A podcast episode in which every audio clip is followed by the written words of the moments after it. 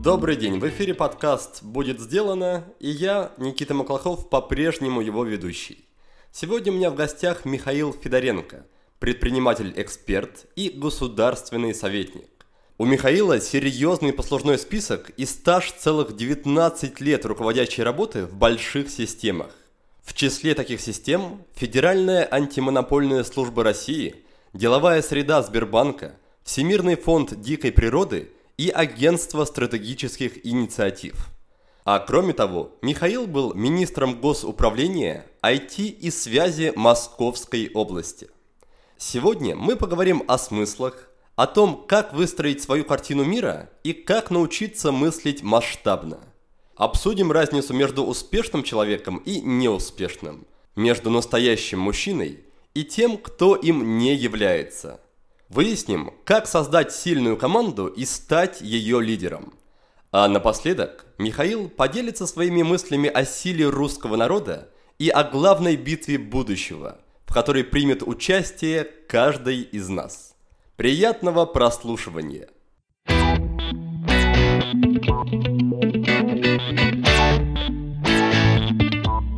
Михаил, доброе утро. Доброе утро.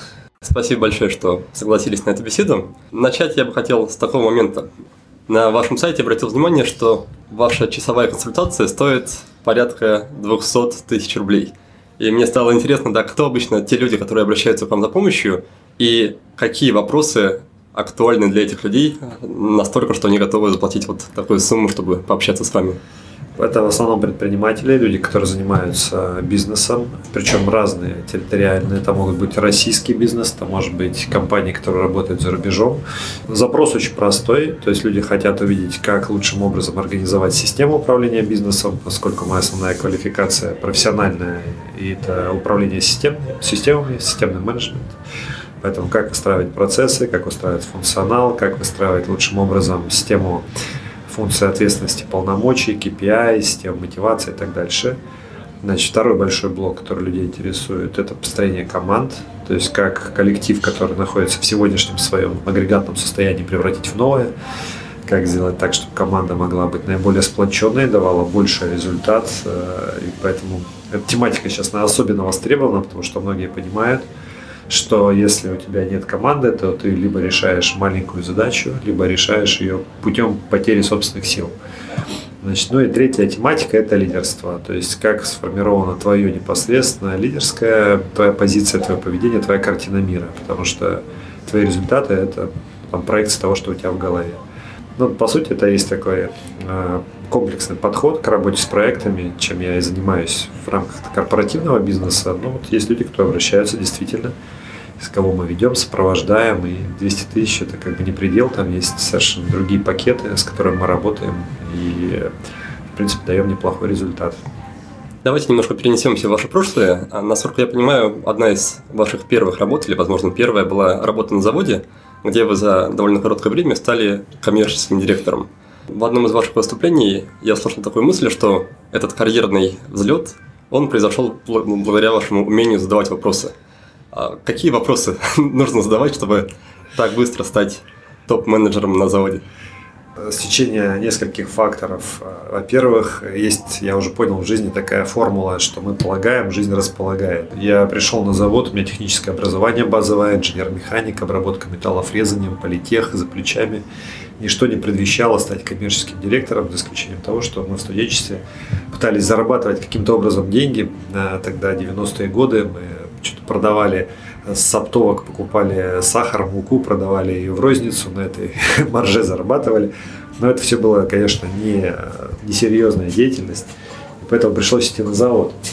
А когда мы уже туда приехал я, то, собственно, возник вопрос, то есть, что ты будешь делать на этом заводе? То есть, э, твое резюме говорит о том, что тебе нужно идти в цех значит, а твое внутреннее чутье и твое желание хочет больших побед за, предел, за пределами станка металлорежущего. А тогда, собственно, э, сложилось так, что буквально случайно э, я встретил начальника отдела кадров, она меня привела тогда к действующему коммерческому директору.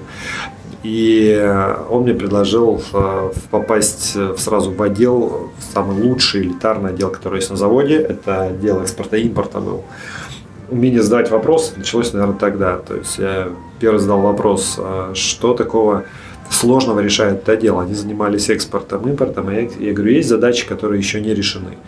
Говорит, есть сложный фронт, который только сейчас начинает развиваться, с которым все непросто. Это отдел взаимозачетов, отдел продаж по России. Я говорю, я хочу туда.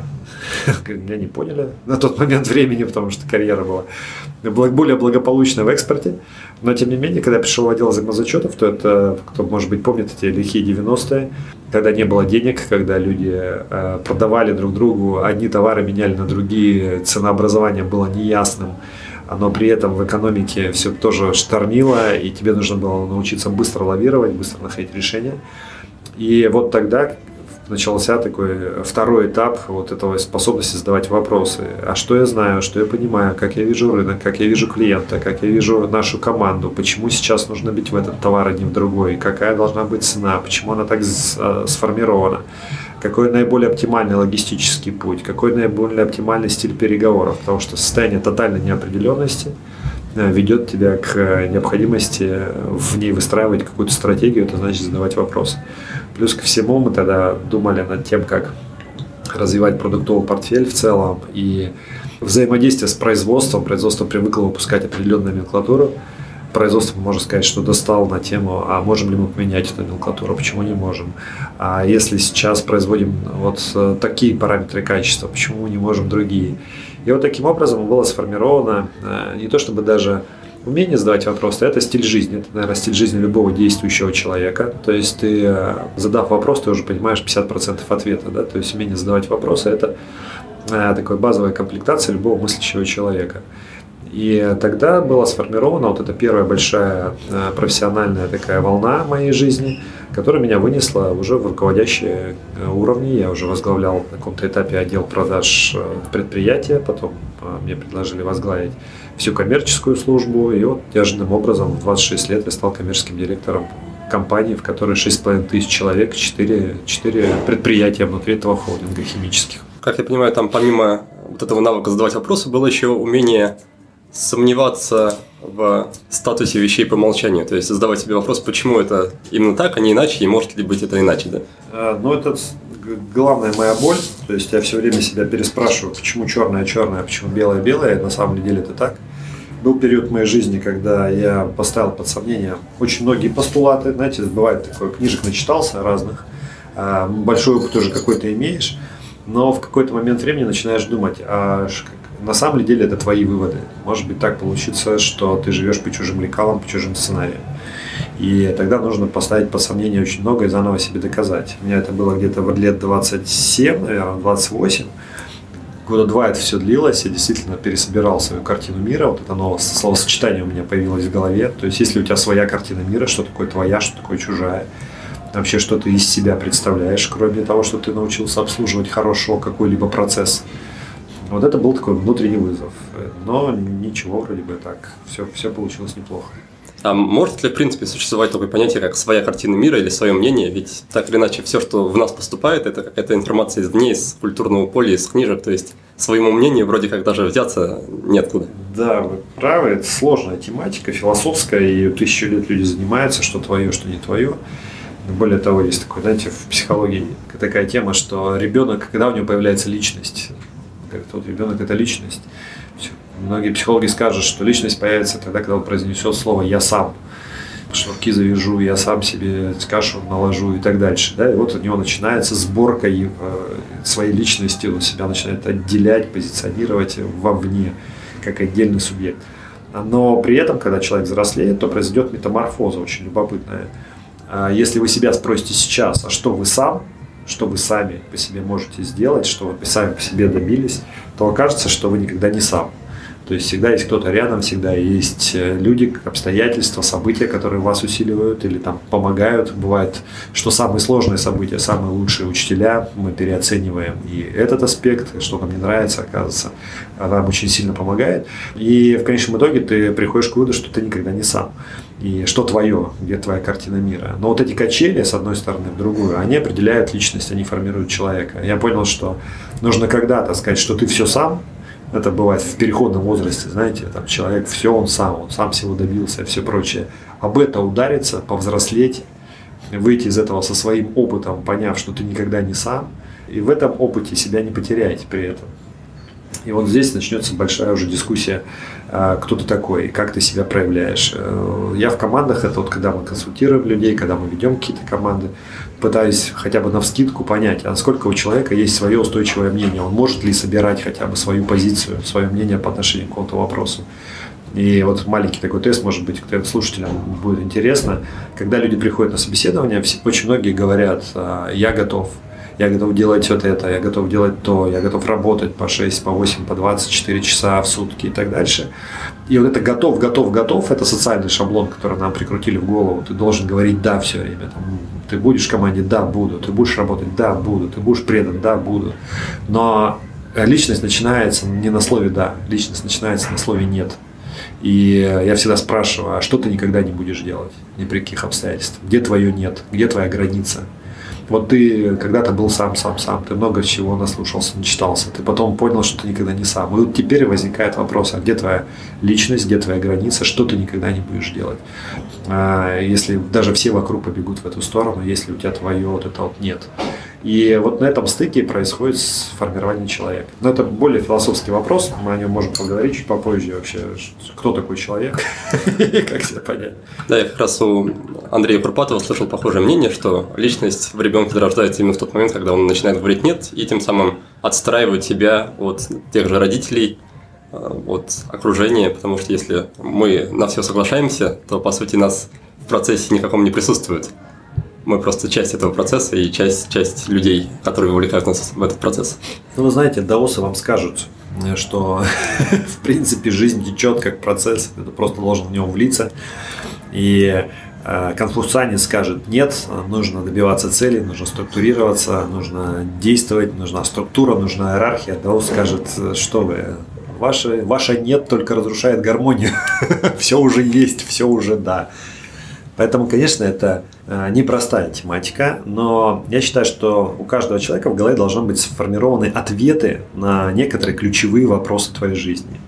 А, то есть э, первый такой, если очень кратко сказать, это первый ответ на вопрос, что такое для тебя хорошо плохо. Есть такие смыслы третьего уровня, так называемые. Ты должен себя определиться в этих смыслах. Вот эти твои да, нет, они там находятся. А второй вопрос – это как ты это все применяешь как минимум в четырех средах. То есть по отношению к самому себе, по отношению к своей семье, по отношению к своему делу и по отношению к обществу. Ну, можно природу добавить. Для сверхпрокачанных еще можно Бога по отношению к Богу, к высшему, скажем так. И вот здесь начинается сборка картины мира. Вы можете себя спросить, а у вас есть ли четкие правила жизни, которые говорят, как вы поступаете в этих пяти или там четырех средах? Вот знаете, ребенок вам пришел и говорит, пап, скажи, пожалуйста, как жить? Папа говорит, вот знаешь, надо жить так. Значит, когда у тебя семья, вот так поступай, так не поступай. Вот когда у тебя дело, твой бизнес, твои сотрудники, твои партнеры, вот так поступай, так не поступай. Вот у папы должен быть чек-лист из там, 10, 20, 30 пунктов, да, которые он выверил, которые он понял, что работают, которые дают устойчивость, которые он отстаивает, которым он следует, и которые формируют папу как человека. В принципе, это папа, ты кто? Папа – это набор этих чек-листов. Папа – набор вот этих убеждений, которые он передает. И вот э, если вы можете это сделать, у вас есть картина мира. Если нет, но тогда вот скорее всего это происходит понятийно, стихийно. Я не могу сказать, что ее там нет тотально, но она не структурирована, скорее всего. Вот разница между людьми успешными и неуспешными – это насколько твоя картина мира структурирована, насколько ты для себя заходил в ответы на эти вопросы. А, насколько я понимаю, у вас там еще есть список из таких наиболее важных ключевых слов, которые также требуют определения да, для завершения вот этого процесса формирования картины мира? Скажем так, существует три базовых уровня смыслов, на которых действует человек. То есть, ну, кто такой человек? Это что-то, произносящее какие-то слова и что-то делающее, да. И мы всегда спрашиваем себя, это имеет смысл или нет. То есть, может, ты бессмысленно произносишь, бессмысленно делаешь и так далее. А что такое смысл? Да? Это большая тематика. Кстати, она имеет прямое отношение к построению команд и корпоративной культуры, потому что смыслы определяют наши действия.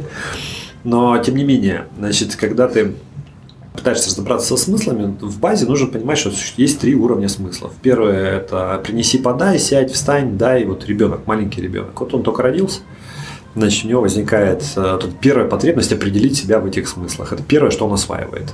Дай, на, встань. Очень простые слова, очень простые смыслы. Все на планете Земля понимают примерно одинаковые. А второй уровень смыслов – это уже профессиональные смыслы. То есть, это наши профессии там находятся, профессиональная терминология, профессиональные понятия. Ну, допустим, если брать менеджмент, которым я занимаюсь, там есть такие слова, как результативность, эффективность, качество, система, процесс, продукт и так далее. Если брать, э, допустим, медицину, это диагноз, гастродоноскоп, скальпель и, там, и так дальше. Э, если брать юриспруденцию, нормативно-правовые акты, законы, то есть каждое слово имеет определенный смысл. То есть, если ты знаешь эти слова, умеешь ими пользоваться, ты пользуешься профессией, да? ты пользуешься этим уровнем смыслов. И поэтому рост человека происходит по росту смыслов. То есть ты можешь остаться профессионально на первом базовом уровне, принеси, подай, сядь, встань и так далее. Да, твоя стоимость труда будет одна. Можешь перейти на другой уровень смыслов и на другой уровень слов вообще и освоить их. Тогда твоя стоимость на рынке будет другая. Но есть третий уровень смыслов, который определяет нас уже как людей. То есть э, первые два это мы как функция, да, даже в профессиональном смысле. То есть это функция. А вот ты как человек, из каких слов ты соткан, как человек. И оказывается, что есть такие слова, которые определяют наши отношения. Это уважение, любовь, счастье, доверие, душа, дух, свобода, радость, отношения те же самые и так дальше. Таких слов порядка 30-40, которые определяют э, тебя как человека и твое взаимодействие с такими же, как ты, или там с людьми, в принципе, на планете Земля. И вот здесь будет парадокс. То есть смыслы третьего уровня очень многим непонятны. То есть не ясно, что это такое. И вот если ты там себя определил, если там ты разобрался со смыслами этими слов, то ты, в принципе, сформировал свое себя как личность более-менее и свое лидерство. Потому что в первых двух уровнях там есть профессиональные термины всевозможные, есть справочники, стандарт международный ISO 9000, который расскажет, что, не знаю, система это э, взаимодействующие взаимосвязанные элементы, да, там, или там процесс, деятельность, преобразующая входы и выходы. Ну, это системный менеджмент. То есть спорить, дискутировать на эту тему невозможно на планете Земля или бессмысленно, скажем, да, все общество договорилось, все люди одинаково понимают, есть международные правила то вот эти смыслы третьего уровня, здесь люди по-разному друг друга понимают. И твоя задача эти смыслы определить и договориться в команде по ним. И вот тогда ты становишься более успешным. Но вот как это делать, как это формировать, это отдельная большая история. Но мое наблюдение такое – большинство людей, 99% на планете Земля, не трудятся над тем, чтобы сформировать ответы на эти вопросы. Что такое смысл вот этих хотя бы 30-40 слов, которые определяют твой смысл жизни, наполненность твою жизненную, либо опустошенность, там радость, либо печаль, да, воодушевленность, либо разочарование. Это там все находится. Если даже вас сейчас прошу, ну, к примеру, смысл третьего уровня – это любовь. Что такое любовь? Или что такое уважение? Слово уважение то даже слушатель может себя сейчас проверить. Я еще раз говорю, большинство из вас будет ответ собирать на ходу. Ну, уважение – это когда я там то, все, третье, десятое. А если не собирать на ходу? А если задать себе вопрос, изучал ли это слово? А как уважение трактовали до меня? Кто трактовал? Кто эти философы? Кто эти идеологи? Как это трактуется в разных религиях, культурах, в разных обществах? Почему я в своей жизни беру именно такую трактовку? А что такое уважение к себе? А что такое уважение к детям? А что такое уважение к старшим? А что такое уважение к природе? А что такое уважение к соседу? А что такое уважение к коллеге, к партнеру, клиенту, к поставщику товаров или услуг? И вы увидите, что, скорее всего, в большинстве случаев вы для себя не разбирали эту тематику. И вот системный архитектор, человек, который строит систему как проект, либо систему как свою жизнь, да, выстраивает свою жизнь, человек, который пытается на эти вопросы отвечать. Вот как раз вот в этом задачка определиться в смыслах третьего уровня. Я об этом часто говорю, сейчас большая международная тема. Я вот летал в Европу, мы разбирали риски э, новой экономики, вот как раз э, эта тематика там тоже ярко звучит. Ну, на поверхностном уровне кажется, что слова – это просто слова. Каким образом может так получиться, что вкладывание и понимание смыслов определенных слов может кардинально изменять жизнь или какие-то большие системы в том, в том же самом бизнесе? Ну, смотрите, очень просто. А, есть слово результативность, просто слово, значит, у которого есть международный термин. Что такое результативность? Степень достижения результата. Точка. Это формула. Это четкая формула, в которой ты прям можешь написать э, на листочке бумаги. То есть, э, что, что такое степень достижения результата? Да? Одно деленное на другое умноженное на 100%. Да? То есть, это формула. Показатели результативности и так дальше. Вот, казалось бы, тебе одно слово, но у тебя вдруг появился механизм, инструмент, который, с, которым, с помощью которого ты можешь определять, ты результативный или нет, деятельность результативна или нет, ты движешься или не движешься. Но самое интересное, что не все до конца ловят, что, к примеру, это слово результативность применимо к оценке даже человека. То есть вот я в компании часто встречаю, люди приходят, я результативный сотрудник. Ну, дословно, что это означает? Первое, ты знаешь свои цели. Раз. Второе, ты знаешь плановые показатели. Ты знаешь фактические значения. Ты посчитал отклонение плана от факта. Да, это отклонение равно нулю. То есть ты 100% достиг все цели. А, то есть ты находишься в зеленой зоне по нормативу, тогда да, ты результативный, отлично. А если этого нет, то бессмысленно разговаривать на тему результативности. То есть это просто, ну, бла-бла-бла. И вы, наверное, знаете, что в компаниях, вообще на рабочих местах, каждого спроси, ты результативный, скажут, да, я результативный. Не-не-не, стоп, дорогой друг. Давай-ка листик положим на стол, давай формулу напишем. И хороший менеджмент, хороший бизнес – это тот, который умеет это делать. Тоже касается, кстати, эффективности. Вообще слово, которое простое слово, люди вообще не понимают, что это такое зачастую. Эффективность – это какими ресурсами достигается результат. Все, другого не существует. Вот вы поймите, да, этого. То есть на планете Земля другого определения эффективности быть не может. То есть оно одно на всех. Оно было таким тысячу лет назад, и через тысячу лет будет таким же. Это какими ресурсами достигается цель. И поэтому, когда человек говорит, я эффективный человек, для меня, как для системщика, это дословно означает, он точно знает цели, он точно знает, какими ресурсами он их достигает, он знает, какими ресурсами он достигал эти же цели в прошлых периодах или похожие цели. Да? То есть можно сравнить, а то получится, ну мы с вами встретились сейчас, у нас цель встретиться была, мы могли потратить миллиард долларов на встречу, а могли, допустим, да, там 20 тысяч рублей. То есть цель одна и та же, да, затраты разные. И поэтому просто сказать, что я потратил там миллиард на такую-то цель, этого мало, надо сравнить с чем-то. Э, а желательно еще сравнить не только со своими достижениями, но и там, с лидерами рынка, к примеру. И поэтому, когда человек говорит, я эффективный, ты сразу автоматически цели знаешь, окей. Какие ресурсы потрачены, знаешь, знаешь. Какие ресурсы тратились на похожие цели в предыдущих периодах, у тебя знаешь? Отлично. А какие ресурсы тратятся на такие же цели или на похожие другими участниками рынка вовне? Там, конкурентами твоими, там, партнерами, возможно, международная практика на эту тему какой существует, знаешь? Знаешь. И ты на этом знании находишься в верхней планке. Все отлично ты эффективный, согласен. Значит, если... Нет, ну я просто классный парень, который умеет делать классные вещи. Стоп, стоп, стоп. Эффективность – это математика. Также все остальные слова. Когда человек говорит «я люблю», к примеру, слово третьего уровня. Стоп, стоп, стоп. Что такое любовь? Ну, это я стою на вершине горы, солнце меня, значит, ослепляет, и я такой, раскрыв руки, дышу ветром. это ерунда, извиняюсь. Вам человек, который пожил в семье, больше 10 лет, у которого двое детей, да, скажет, что, вот как я, да, скажет, что любовь, любить это глагол. Что делать? Но сегодня ты постоял на встречу солнцу, а делать-то что будешь? И поэтому любить это, что делать? Это формула.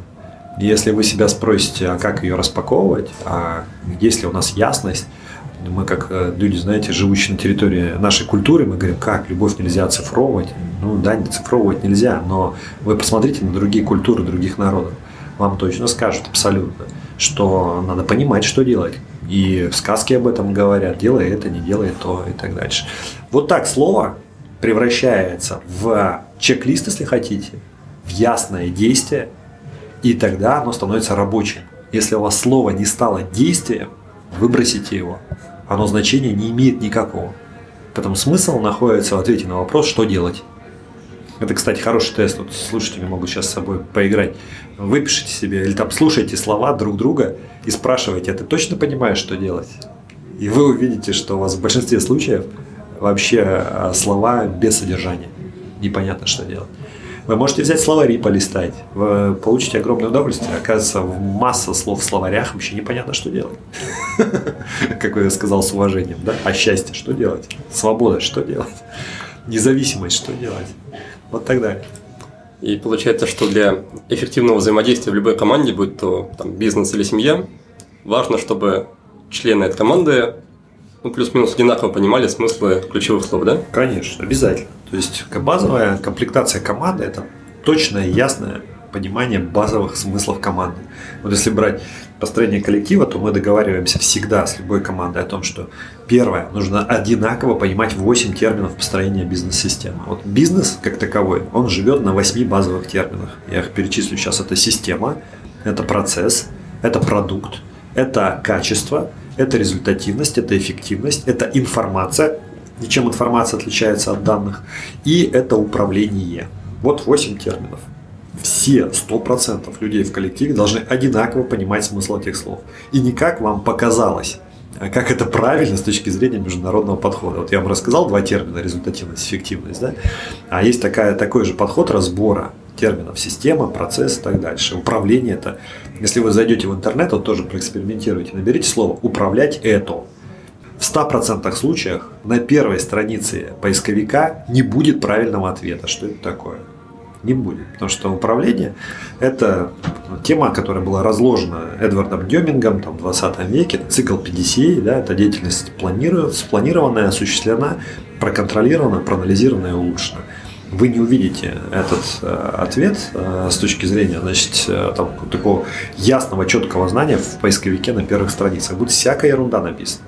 Если вот себя спросите, а ты управляешь чем-то, человек даже растеряться может.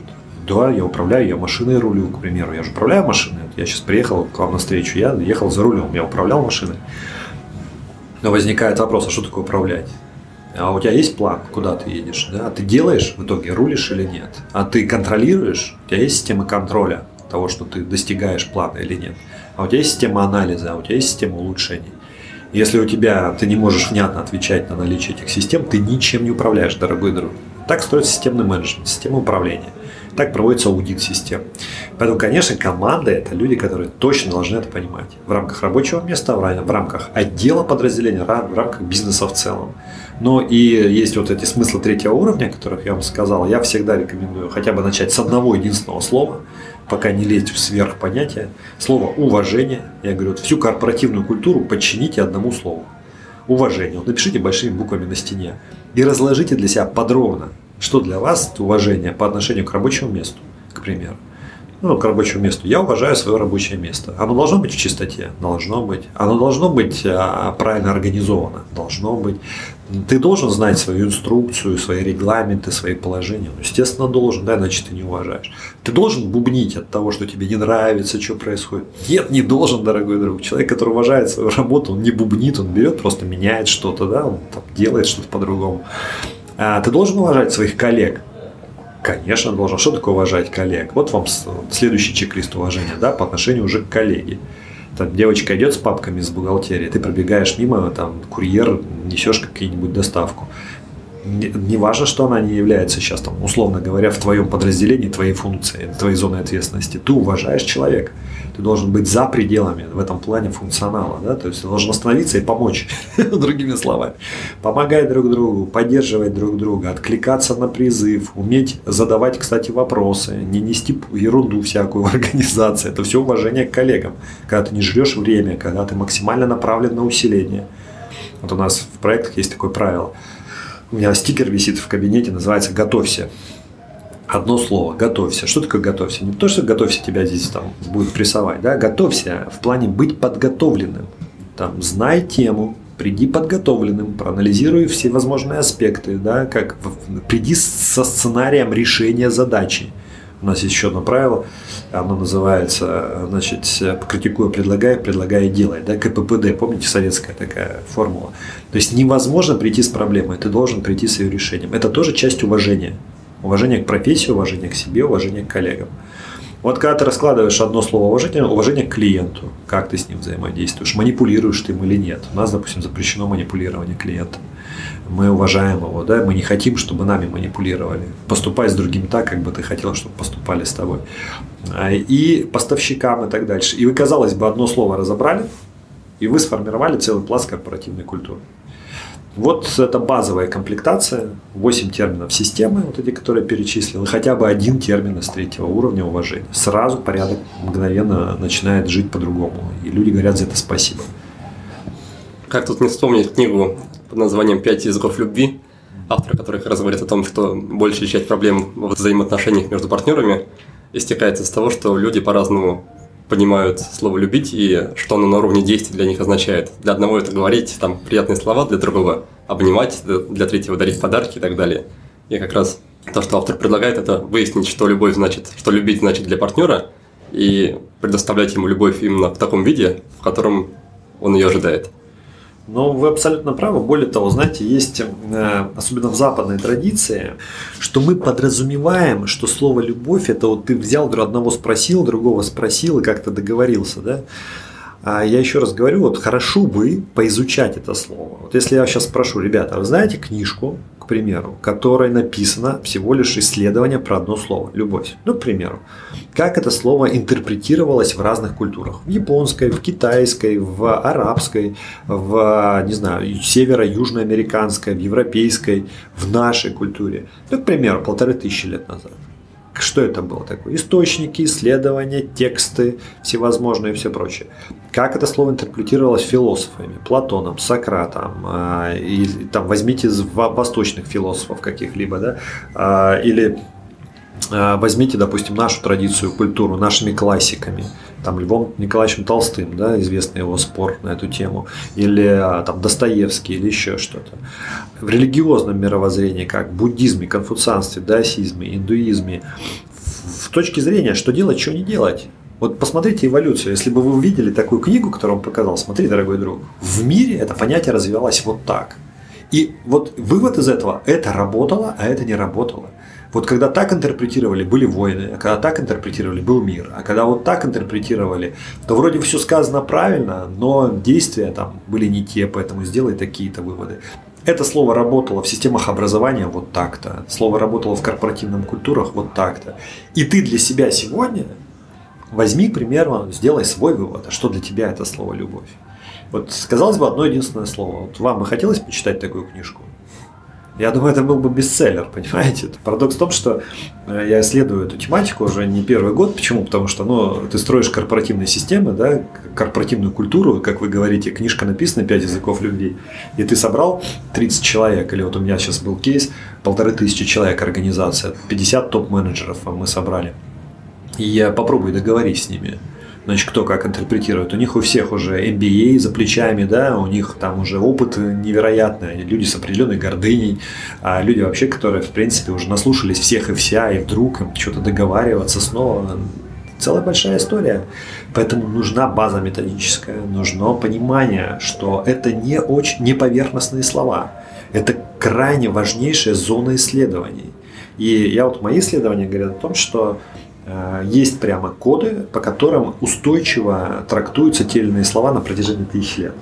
То есть они не меняются кодификация. То есть есть э, интерпретации, которые там добавляются, уходят, приходят и так дальше, но в базе своей, э, то есть есть чек-листы по некоторым словам, которые неизменные. Но это что такое? Это я, Михаил Федоренко, который занимается этим исследованием. Да? По идее, это задачка для Российской Академии Наук, Института философии. Как бы. Вот. Мы, кстати, знаете, ездили в Китай, я вот, так углублялся в тему конфуцианства, даосизма, буддизма, ну, в принципе, вообще в культуры разных народов. Вот там в китайском языке, знаете, как слово «любовь» трактуется? Это а, когти так скребут сердце, что ноги подкашиваются. То есть иероглиф «любовь» – это вот когти, там сердце, подкошенные ноги. И это что означает? Это означает, что все полтора миллиарда или сколько их китайцев сегодня, все абсолютно понимают слово «любовь» одинаково. Они понимают его вот так. Потому что в китайском языке не существует возможности как бы большой вариативности понятий. Там иероглиф написан, все, это как формула, да? Или, допустим, иероглиф счастья. Это дом, в котором полон рот, крыша над головой, мирное небо, вспаханное поле. И потом, когда ты говоришь китайцу, счастлив ли он, у него чек-лист сразу в голове. Он говорит, так, стоп, у меня дом есть? Есть. Спаханное поле, ну это значит благополучие материальная работа, да? Работа есть? Есть мир над головой, над головой, я счастлив. Нет, ну в смысле, друг, а как же вот это ощущение полета? Не-не-не, стоп, стоп, стоп. У нас в чек-листе ощущения полета нет. Значит, да, дом, значит, спаханное поле, полон народ.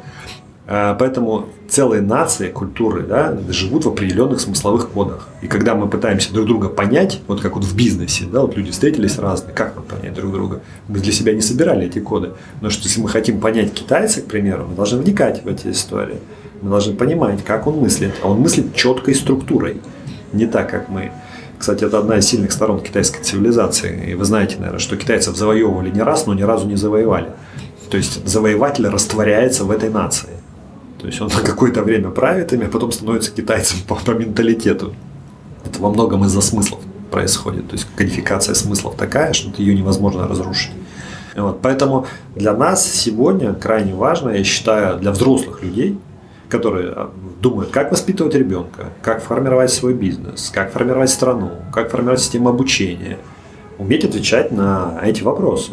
То есть брать хотя бы топ-10 слов, разбирать их говорить, ребят, давайте вот договоримся, что мы об этом. Тогда компания будет слаженная, коллектив общества будет слаженное. Если не договорились, не слаженное. Вот, я только что прилетел с, со Штатов, заехал в Facebook, там у меня друзья работают, и э, там недалеко, э, там находится компания Запас, которая тут недавно ее Тони Шейн продал за миллиард двести. И э, везде, во всех этих компаниях, главное, с чего начинается приход человека в компанию, это термины, которыми они пользуются.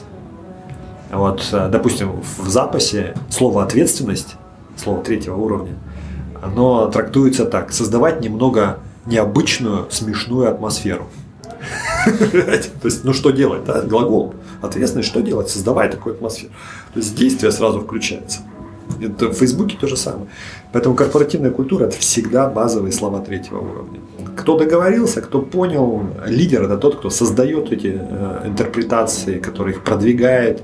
Это, по сути, такой смысловик. Да? Кто это делает, делает классно, люди в это втягиваются, люди говорят, слушайте, здорово, это наша культура. Это мы, да, мы так думаем, мы так живем, мы так хотим действовать, мы учимся этому. Тут будет добиваться результата. А кто так вот ходит, болтает головой влево-вправо, значит, не понимает, что происходит, да ну, какие-то смыслы, слова, ну не знаю, мы делаем дело, мы там сейчас что-то добьемся результатов.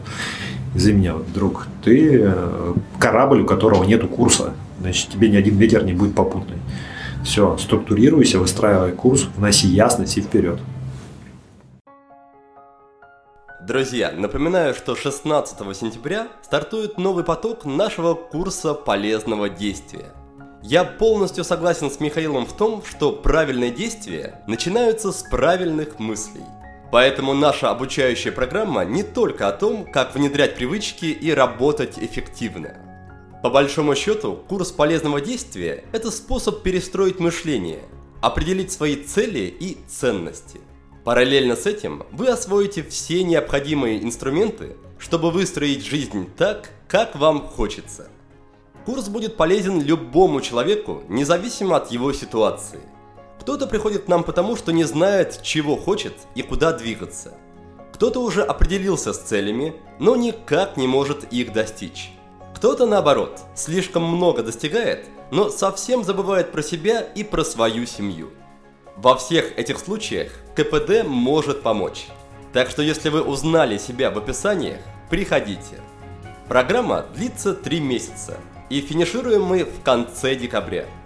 Так что вы точно обеспечите себе продуктивное окончание года и мощный фундамент для будущих достижений. Стоимость участия растет по мере приближения к дате старта, поэтому не тяните с решением. 93% наших выпускников оценивают КПД на отлично. И я уверен, что вы тоже не пожалеете о том, что вложили время и деньги в это обучение. Более подробную информацию о программе вы сможете найти на нашем сайте по адресу willbedone.ru game. До встречи на курсе полезного действия.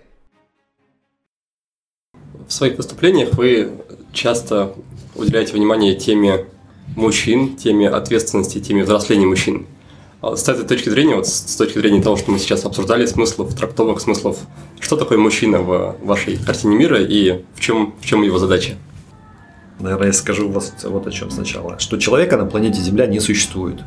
То есть это одна из ловушек, э, особенно в головах там, активных людей. есть э, понятие такое, как человек, но человека не существует. Существует отдельно мужчина и отдельно женщина. Да, можно назвать общим понятием. Знаете, как есть общее понятие деревья. Вот деревья, я когда скажу, Никит, слушайте, давайте посадим здесь за забором деревья. Вы скажете, да, скажи, что, что хочешь, Михаил, сосну, березу, пальму, потому что разный уход, разные правила, там, э, пересадки и все прочее, да, то есть специфика колоссальная, то, что для одного дерева хорошо, для другого смерть. Поэтому, когда мы говорим о таких понятиях, как мужчина и женщина, мы должны сначала отталкиваться от того, что давайте выбросим вообще из головы понятие человек и понимать, что мужчина и женщина принципиально два разных вообще явления на планете Земля. У них тело разное, психика разная. То, что один может, другой не может, и наоборот. То есть есть общая, но есть колоссальная разница. Это важно, особенно для корпоративной культуры, потому что в бизнесе, знаете, есть такое понятие сотрудник. И уже опытные предприниматели, они знают, что это бессмысленное понятие. То есть сотрудник это всегда набор мужчин и женщин. Кого больше, кого меньше. Да? Значит, разный стиль управления этими людьми, разные подходы. Если у тебя, значит, работа условно коробки таскать, да, это мужская работа, пробивать что-то и так дальше. Если у тебя работа наводить порядок, структурировать, может быть, анализировать, вести учет, там больше женская. Да? Поэтому есть условно мужская, условно женская работа. Это, ну, понятно, что в век эмансипации, значит, э, у нас границы эти размываются, но тот, кто размывает границы, тот, скорее всего, э, для себя э, генерит большое количество рисков, потому что ты на уровне каких-то политических воззрений можешь эти границы там стирать, но когда ты строишь бизнес и ты не понимаешь этой специфики, да, ты начинаешь совершать ошибки просто. Это вот первый такой посыл. Второй посыл, когда мы говорим уже вот теперь, поняв разницу, а, мужчина это кто такой, все-таки как эту особенность увидеть, то есть, а, знаете, такая несколько таких трактовок, которые мне нравятся. То есть, первое это мужчина это муж и чин, да, человек, который взял на себя ответственность за семью и который взял на себя ответственность за родину, за страну, за отечество. А что это такое взять ответственность? Это действительно люди за тобой, и ты не просто обеспечиваешь их материально, ну, возьмите вам семью, но я вот несу деньги в, семью, деньги в семью. Это не значит, что ты еще стал мужчиной. Правильно? То есть ты, ну, ты, пока ты источник денег, но ты еще не мужчина. Мужчина – это картина мира, которую ты передаешь дальше из поколения в поколение. То есть ты принял вот эту картину мира, какую-то кодификацию ценностей, смыслов, сказал, да, это мое, взял ее, пригласил в эту картину мира женщину, детей, передал эту картину мира – дальше следующему поколению, вот тогда ты мужчина. Потому что вот у нас в нашей традиции отечественная война. Что такое отечество? А за отечество, за отцов. Да? То есть это, это война за смыслы. То есть это не просто война абстрактно за землю. Есть смыслы, в которых мы опираемся. Справедливость, там, правда какая-то внутренняя. Оно где-то интуитивно звучит. Но тем не менее эти смыслы определяют тебя. И ты становишься мужчиной через смыслы, а не просто через деньги в кармане. Это важно. Но важно, какие смыслы ты несешь. Это, знаете, как э, Наполеон, да, вообще, обо что он обжегся. То есть, он, когда пришел, не только из мороз его сгубил, да, значит, когда пришел на территорию нашей России, он же нес что? Он говорит, ребята, у вас сейчас крепостное право, не будет крепостного права. У вас нету денег, теперь будут деньги, он там деньги прямо раздавал. То есть он как бы нес какие-то свои смыслы.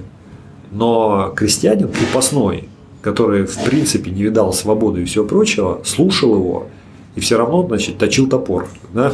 Почему? Потому что с точки зрения, скажем так, экономических смыслов, ну да, все прикольно, но есть высшие смыслы. Высшая справедливость, вот эта вот некая а, база, на которой строится вообще жизнь человека, ты, ты понимаешь, что ты говоришь все правильно, но поступаешь неправильно. Ты как бы несправедливо действуешь. То есть ты как бы не, не, не наш человек, да, вот это вот ощущение глобального, э, глобальной несправедливости. И поэтому не работают аргументы. И вот так же самое в окопе, да, там орут враги, там, сдавайся, ты уже окружен и все прочее, да, ты погибнешь, и зачем ты сдашься, будешь жить, но человек себя подрывает последние гранаты, это почему происходит? Потому что есть какие-то смыслы высшие, которые не подвержены бытовой логике, которые говорят о том, что мне не важно, что я буду жить. Есть ценности, которые важнее всего. Я приму огонь на себя, я подорву себя, потому что вы не соответствуете этим ценностям, вы их предали.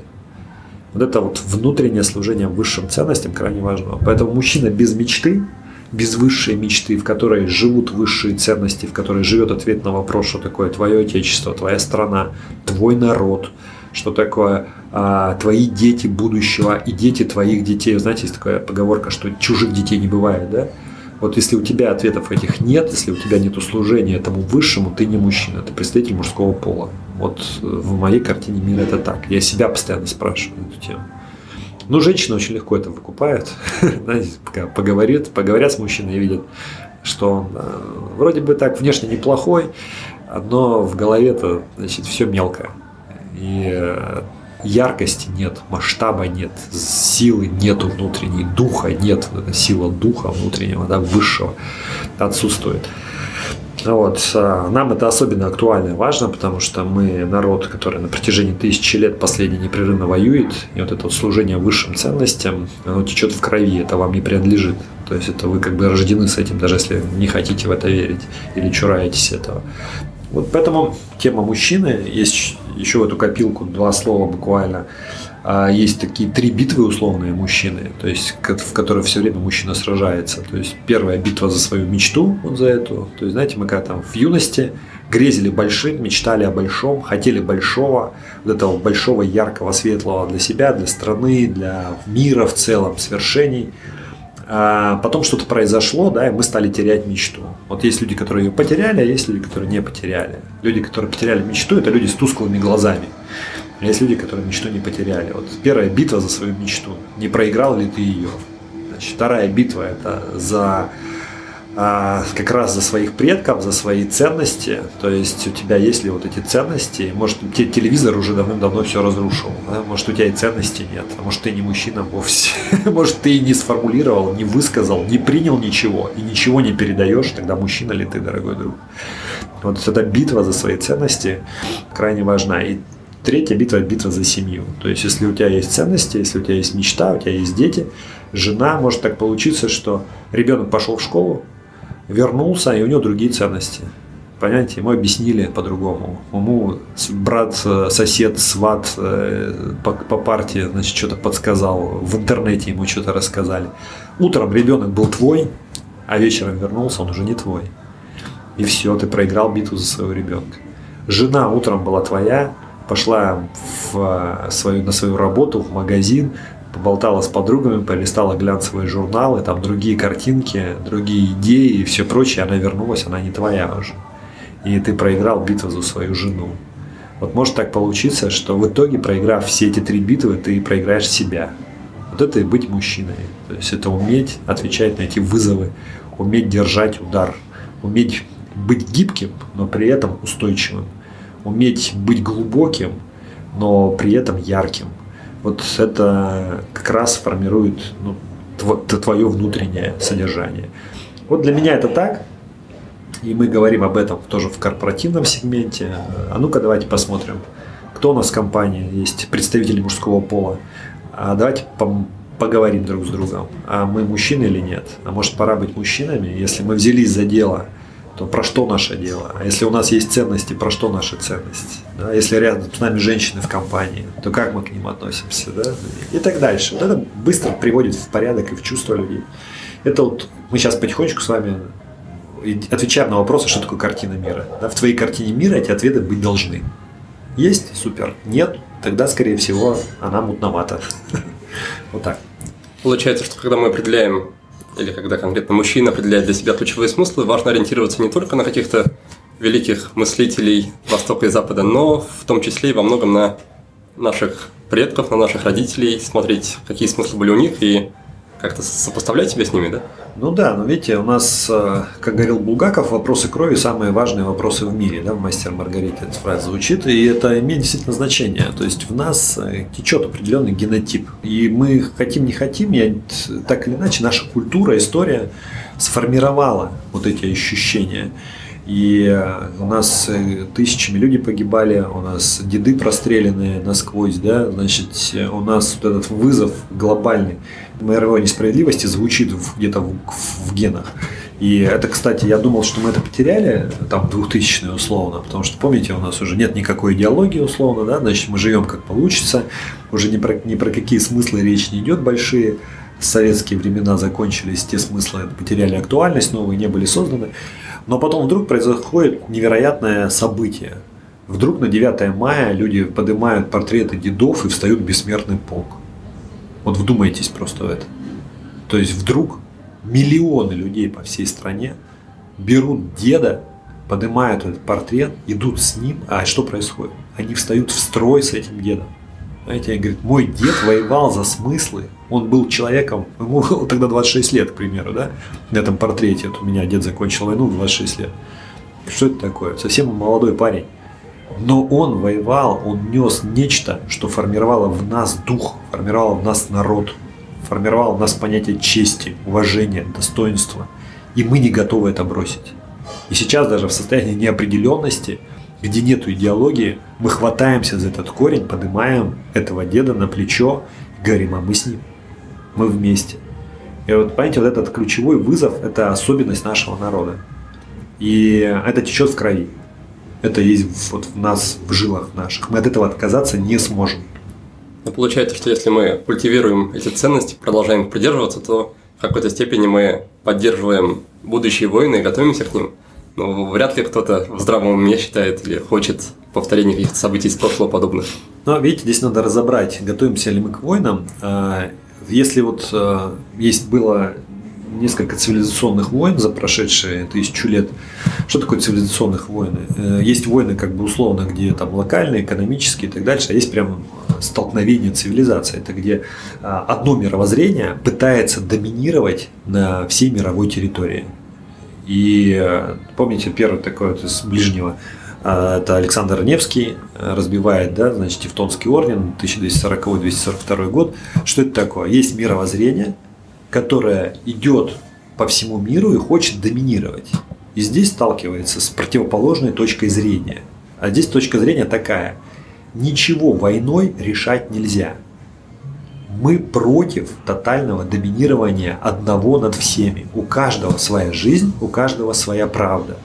Поэтому, как ни странно, вот наш тип воина – это человек не воюющий это не, я не поднимаю портрет деда, чтобы, чтобы дальше воевать. Я поднимаю портрет деда для того, чтобы не было войны.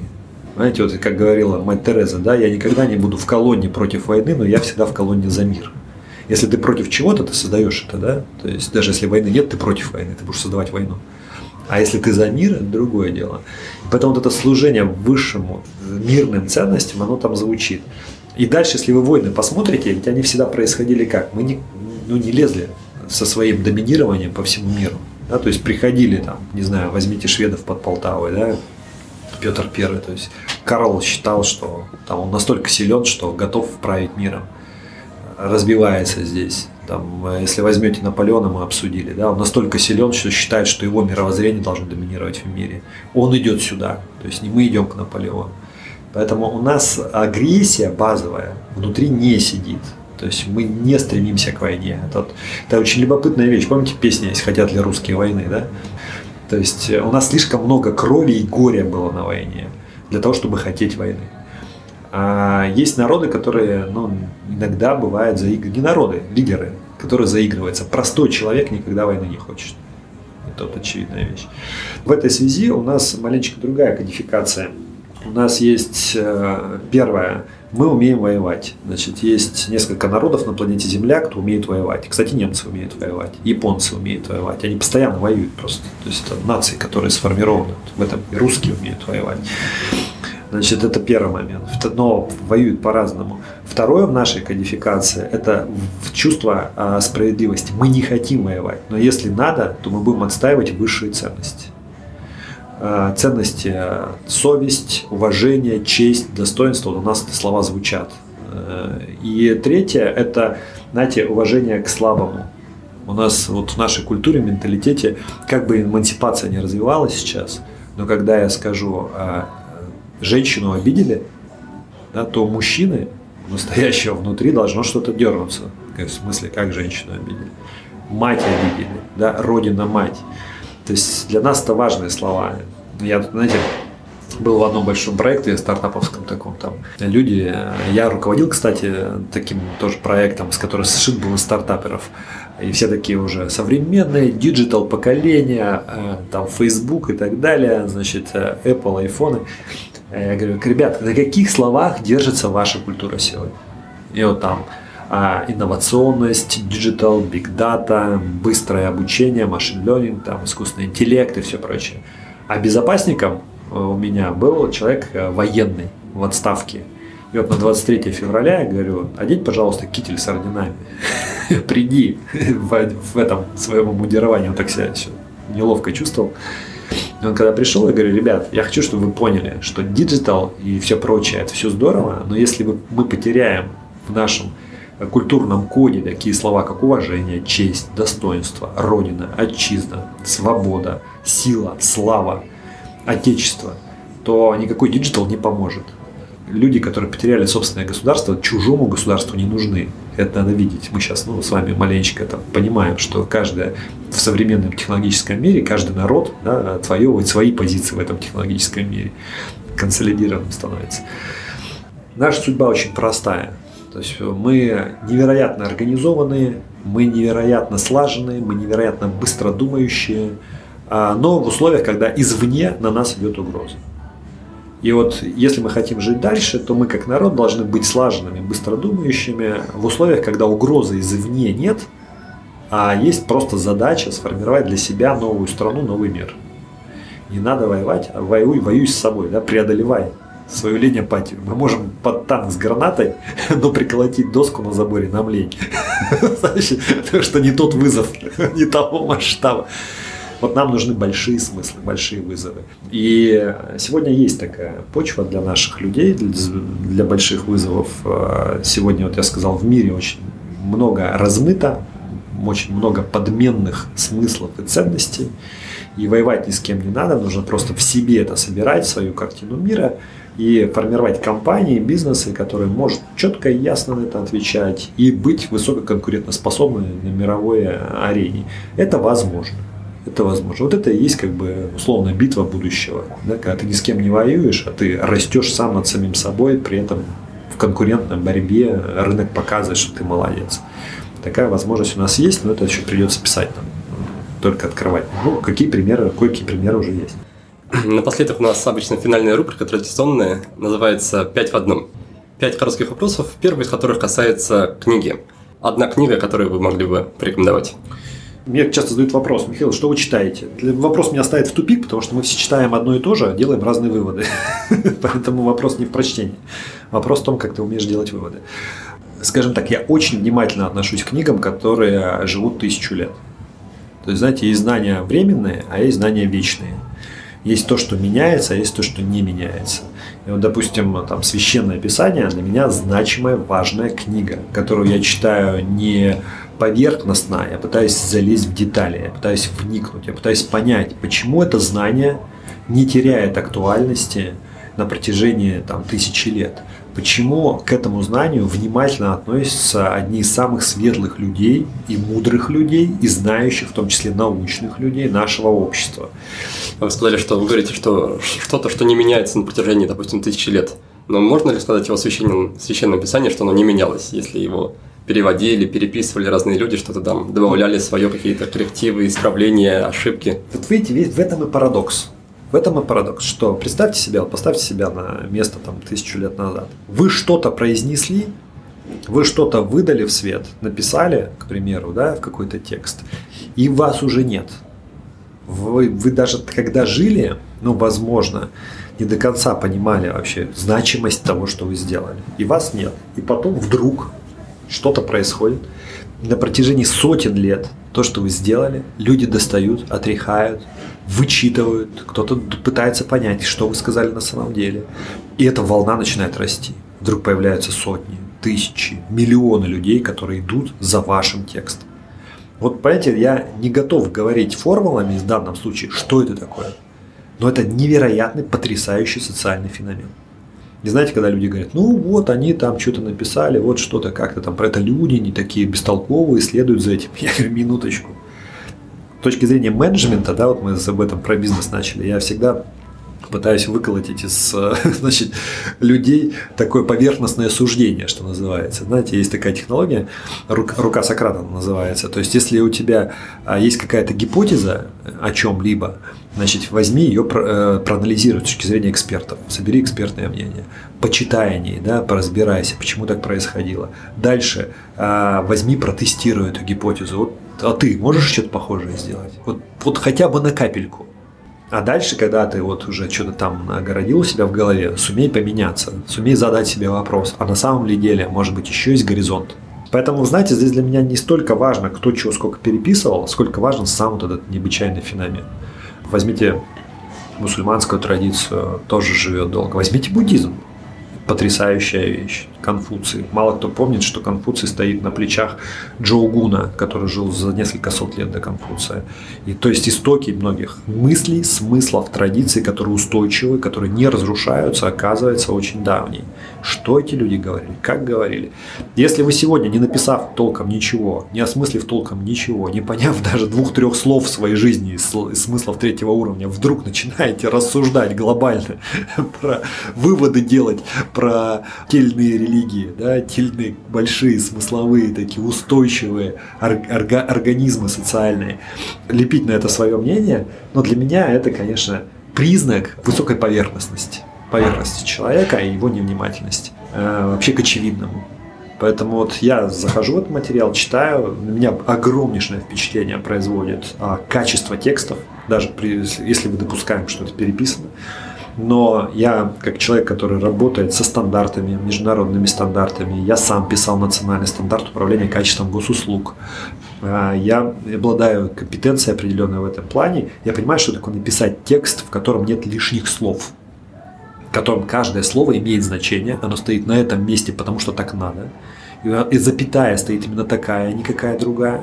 И после этого абзаца идет другой абзац, именно такой, никакой иначе. Вот просто даже читая, я, конечно, поражаюсь красоте исполнения этого текста. И я понимаю, что человек, который писал, это далеко не поверхностная личность, это интеллект хай-класса.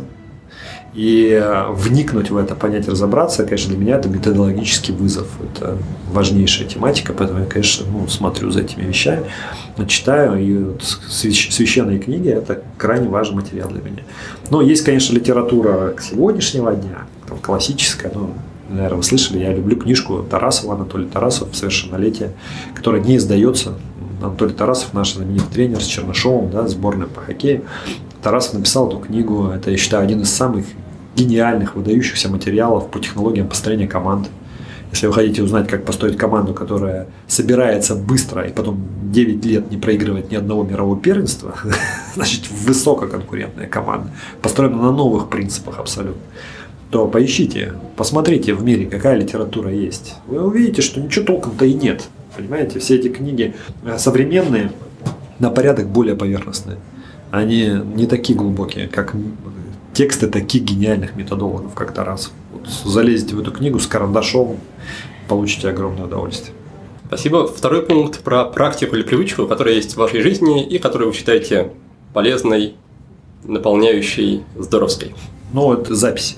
То есть я никогда не слушаю просто так материал, у меня всегда есть заметки.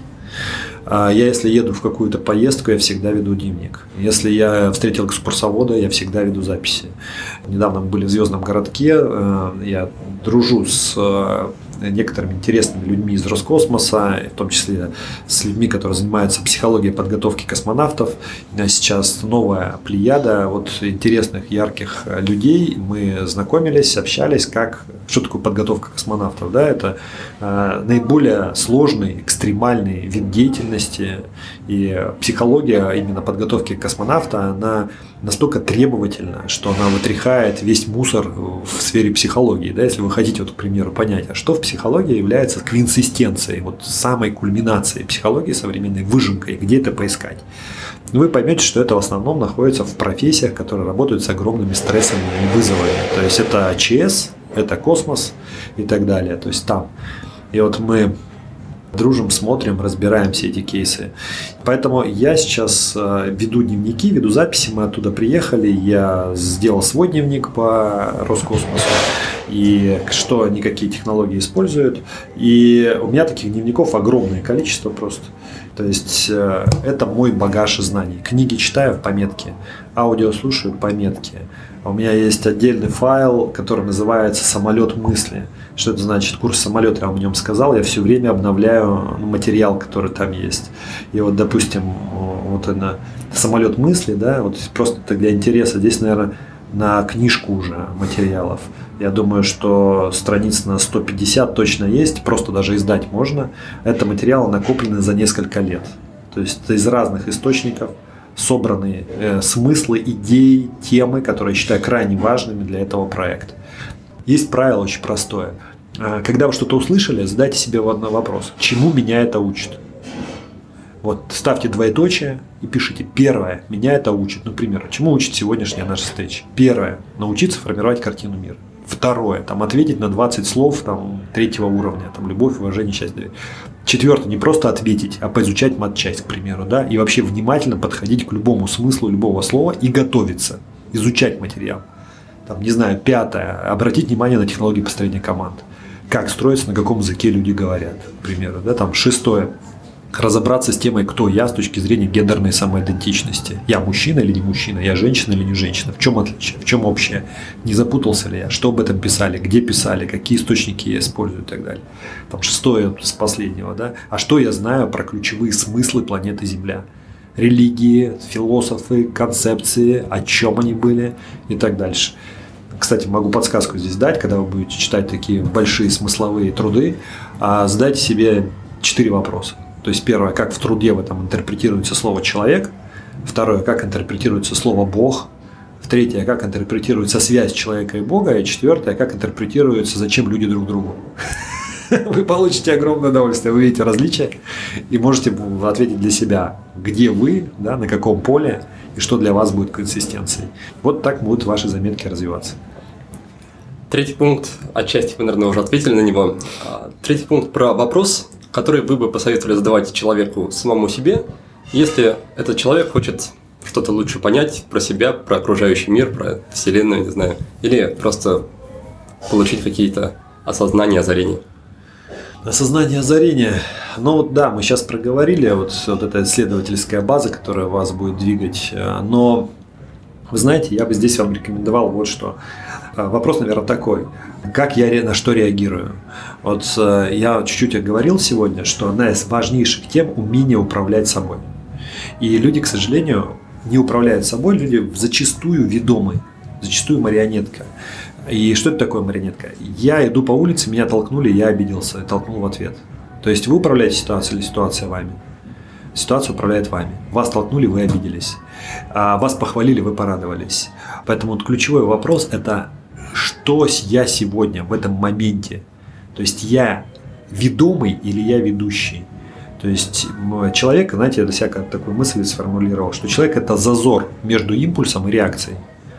То есть вот мало ли ты что-то читаешь, мало ли ты что знаешь, окей, давай сейчас вот импульс дадим какой-то, проверим, кто ты. И вот ты вдруг неожиданно тебя толкнули, и ты хопа резко отреагировал по злому, да? А ты вроде тут рассуждал про такие концепции, но ты проявился как человек в этот момент времени. И вот импульс произошел, и твоя реакция. Вот она может через секунду произойти, может быть через две секунды. Вот это и есть ты, этот зазор. И поэтому нужно следить за собой. Наблюдайте, не поддавайтесь на то, чтобы вас вела, вели импульсы внешние. Есть, э, кстати, такое слово из смыслов третьего уровня, называется долготерпение. Часто звучит в разных концепциях философских. Оно э, зазначает, ну если так упростить, медленный на гнев.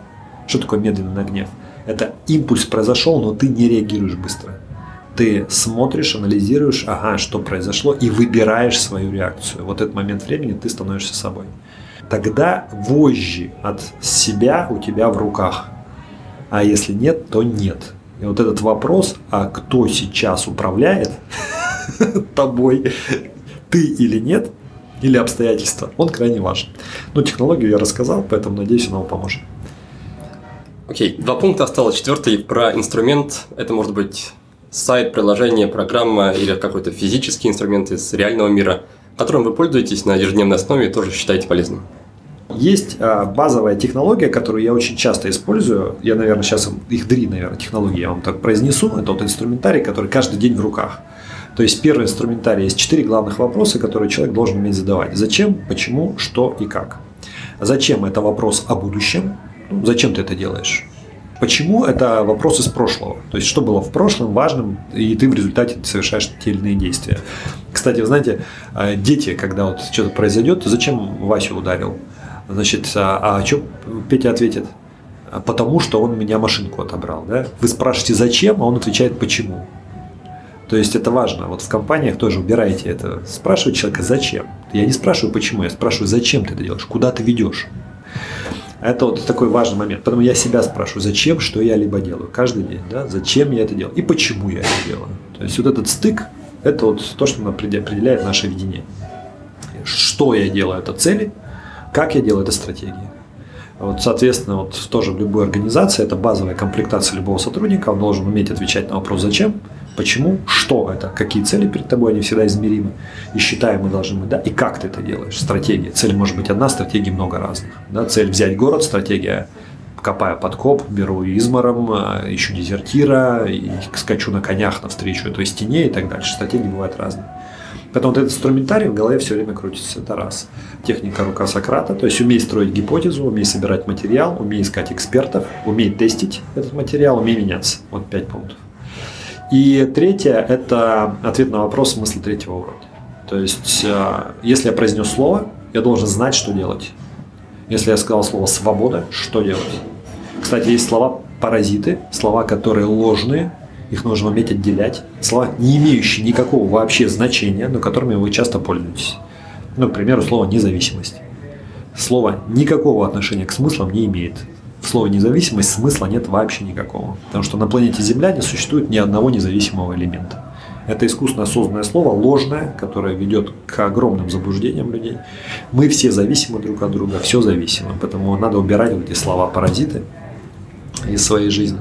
Поэтому что такое слова третьего уровня, которые определяют тебя как человека, как ты их понимаешь, как ты с ними работаешь, как ты их расшифровываешь, как их доносишь, не попал ли ты в слова ловушки, как вот я вам сказал, да, и там слов ловушек очень много, подмен очень много словами, соответственность, свобода очень много подмен и так дальше. Вот это вот э, каждый день некий такой простой инструментарий, который мне вносит ясность в мои действия и вносит ясность в тех людей, с которыми я взаимодействую. Мы пришли в проект, мы делаем что-то вместе, давайте разберемся, зачем, почему, что и как – Значит, как мы действуем, вот эта рука Сократа, и что у нас смысл третьего уровня. Все, разобрались, ну окей, можем дальше идти вперед. Не разобрались, давайте понимать, что, возможно, мы генерим риски. Возможно. То есть это важные вещи. Мы должны, как бы, так сказать, с ясным взглядом быть, да, не затуманивать себя. Вот эти три простых инструмента помогают прояснить то, что ты делаешь. Когда так. Пятый пункт. Фильм или сериал, и критерии примерно те же самые, что и с книгой.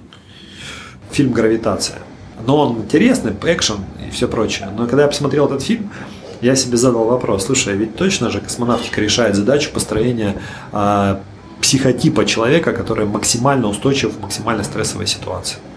Вот посмотрев фильм «Гравитация», я вышел из кинотеатра с задачей разобраться, что такое психология подготовки космонавтов. То есть я не думаю, что многие ставили себе такую задачу после этого фильма. Но сегодня я кое-что знаю, понимаю в этой сфере и взаимодействую в том числе с экспертами различными, в том числе из Роскосмоса, именно потому, что я, посмотрев этот фильм, поставил себе такую задачу. Допустим, фильм «Легенда 17». Все смотрели этот фильм или многие? Я считаю, это один из таких гениальных, методологически крепких фильмов, который расписывает изнутри подходы Тарасова по созданию команды Победы. И когда я посмотрел этот фильм, у меня первый был вопрос. Слушай, это же человек построил команду победы, которая не проигрывала, причем в жестких конкурентных условиях. А есть ли методическое наследие, где он описал, как это делать? Поэтому буквально еще в кинотеатре, когда сидел, я заходил в интернет, искал, а что написал Тарасов, какие книжки он после себя оставил. Так я вышел на книжку «Совершеннолетие», к примеру. Да? Потрясающий сериал, а, могу рекомендовать, «Чингисхан» называется, китайский, 30-серийный единственная более или менее исторически достоверная интерпретация жизни этого человека. А все, что касается современного Голливуда, современных съемок, практически ничего к исторической правде там не имеет отношения. Там так общие черты, общая канва. А если вы хотите понять, что такое парень в степи, который в 9 лет потерял отца, которого выгнали из племени, и в конечном итоге он завоевал 4 пятых Старого Света, при этом не желая воевать и практически не инициируя самостоятельно войн, а, и как он смог управлять территорией огромной с маленькой армией, там по разным оценкам историков до 200 тысяч э, конников у него было, и мы понимаем, что такой армией невозможно управлять такой гигантской территорией, что это за социальные технологии управления какими подходами, кто скажет, вот страхом, там, казнями, это ерунда полная, вы не сможете держать долго э, территориальные границы только через страх. Потому что партизанские сопротивления все прочее разорвут вас на части. А тогда это не сейчас самолет отправил, отбомбил кого-то, да? Тогда из одной территории в другой надо было месяцами скакать на коннице на таких площадях. Иные подходы существовали как формировалось это общество, как оно развивалось, какие технологии управленческие были, как формировалась команда, четыре генерала, которые ни разу его в жизни не предали, четыре сына там, и так дальше, как существовал совет, принимались решения, как наиболее сложные развилки проходились. Вот, казалось бы, такая сложная тематика, но я изучаю эти вещи. Вот, кстати, фильм это, это очень хороший э, материал. Для этого, кто не любит читать. Кто любит читать, это Эраджан Харадаван, Чингисхана и его наследие. Книжка это евразист конца 19 начала 20 века. То есть потрясающий тоже кейс, можно его полистать. Но вот это так, вершина айсберга, конечно, куча материала, томная абсолютно. А, Вячеслав Всеволодович Иванов, смотрите в интернете, YouTube. Российский академик, потрясающий. Это наш антрополог, лингвист, к сожалению, в прошлом году ушедший из жизни. Гигантское светило, которое настолько глубоко копает в разные темы, масса материалов. Наам Хомский. Человек входит в десятку цитируемых людей на планете Земля он живет до сих пор.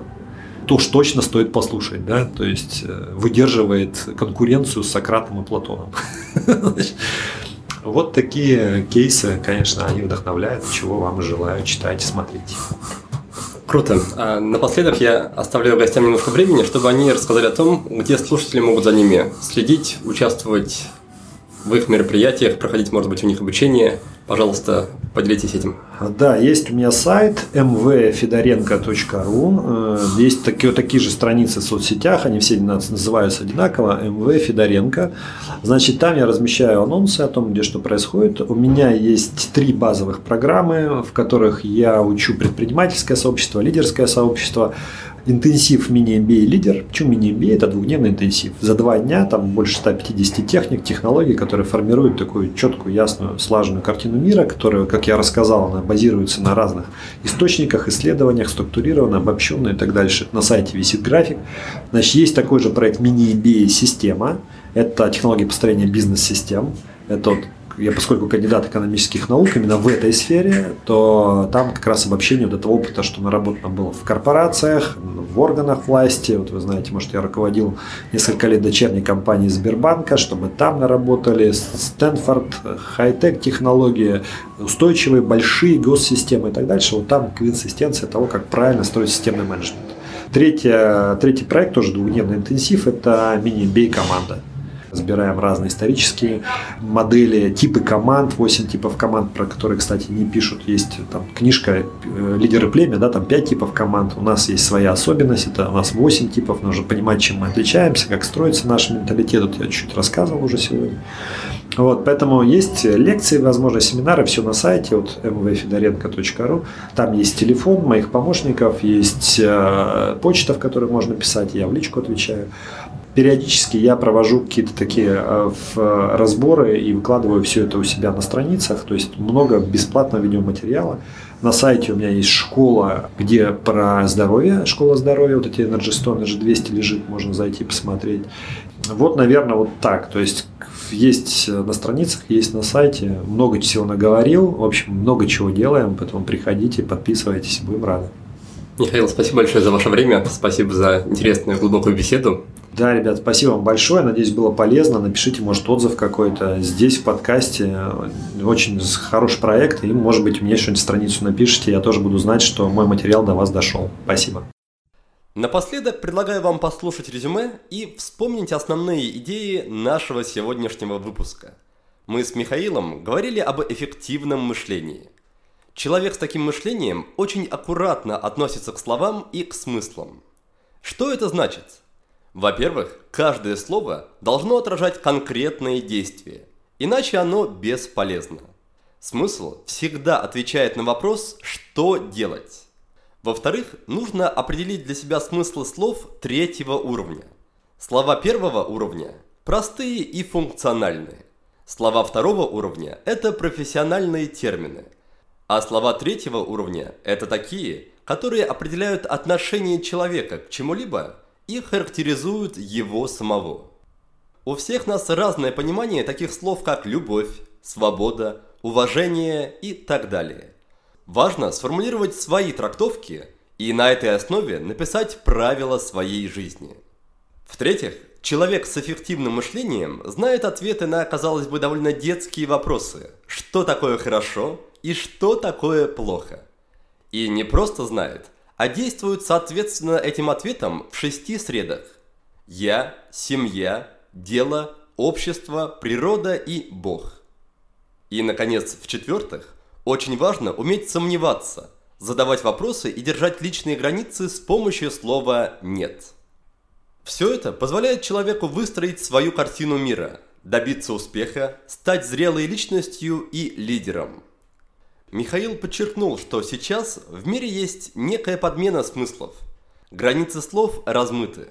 Поэтому перед каждым из нас стоит задача разобраться со смыслами и жить в соответствии со своей четкой картиной мира.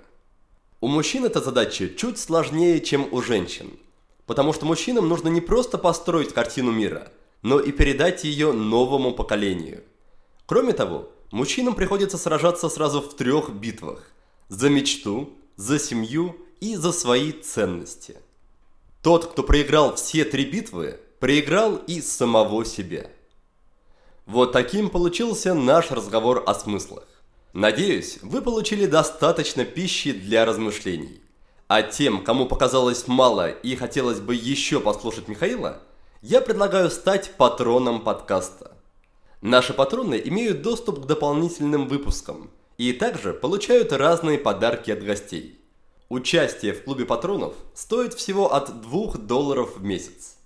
Так что если вы считаете наш подкаст полезным и хотите поддержать его, то добро пожаловать. Ссылку на страницу клуба патронов вы без труда найдете на нашем сайте. А я прощаюсь с вами до следующего выпуска. Успехов! Thank you.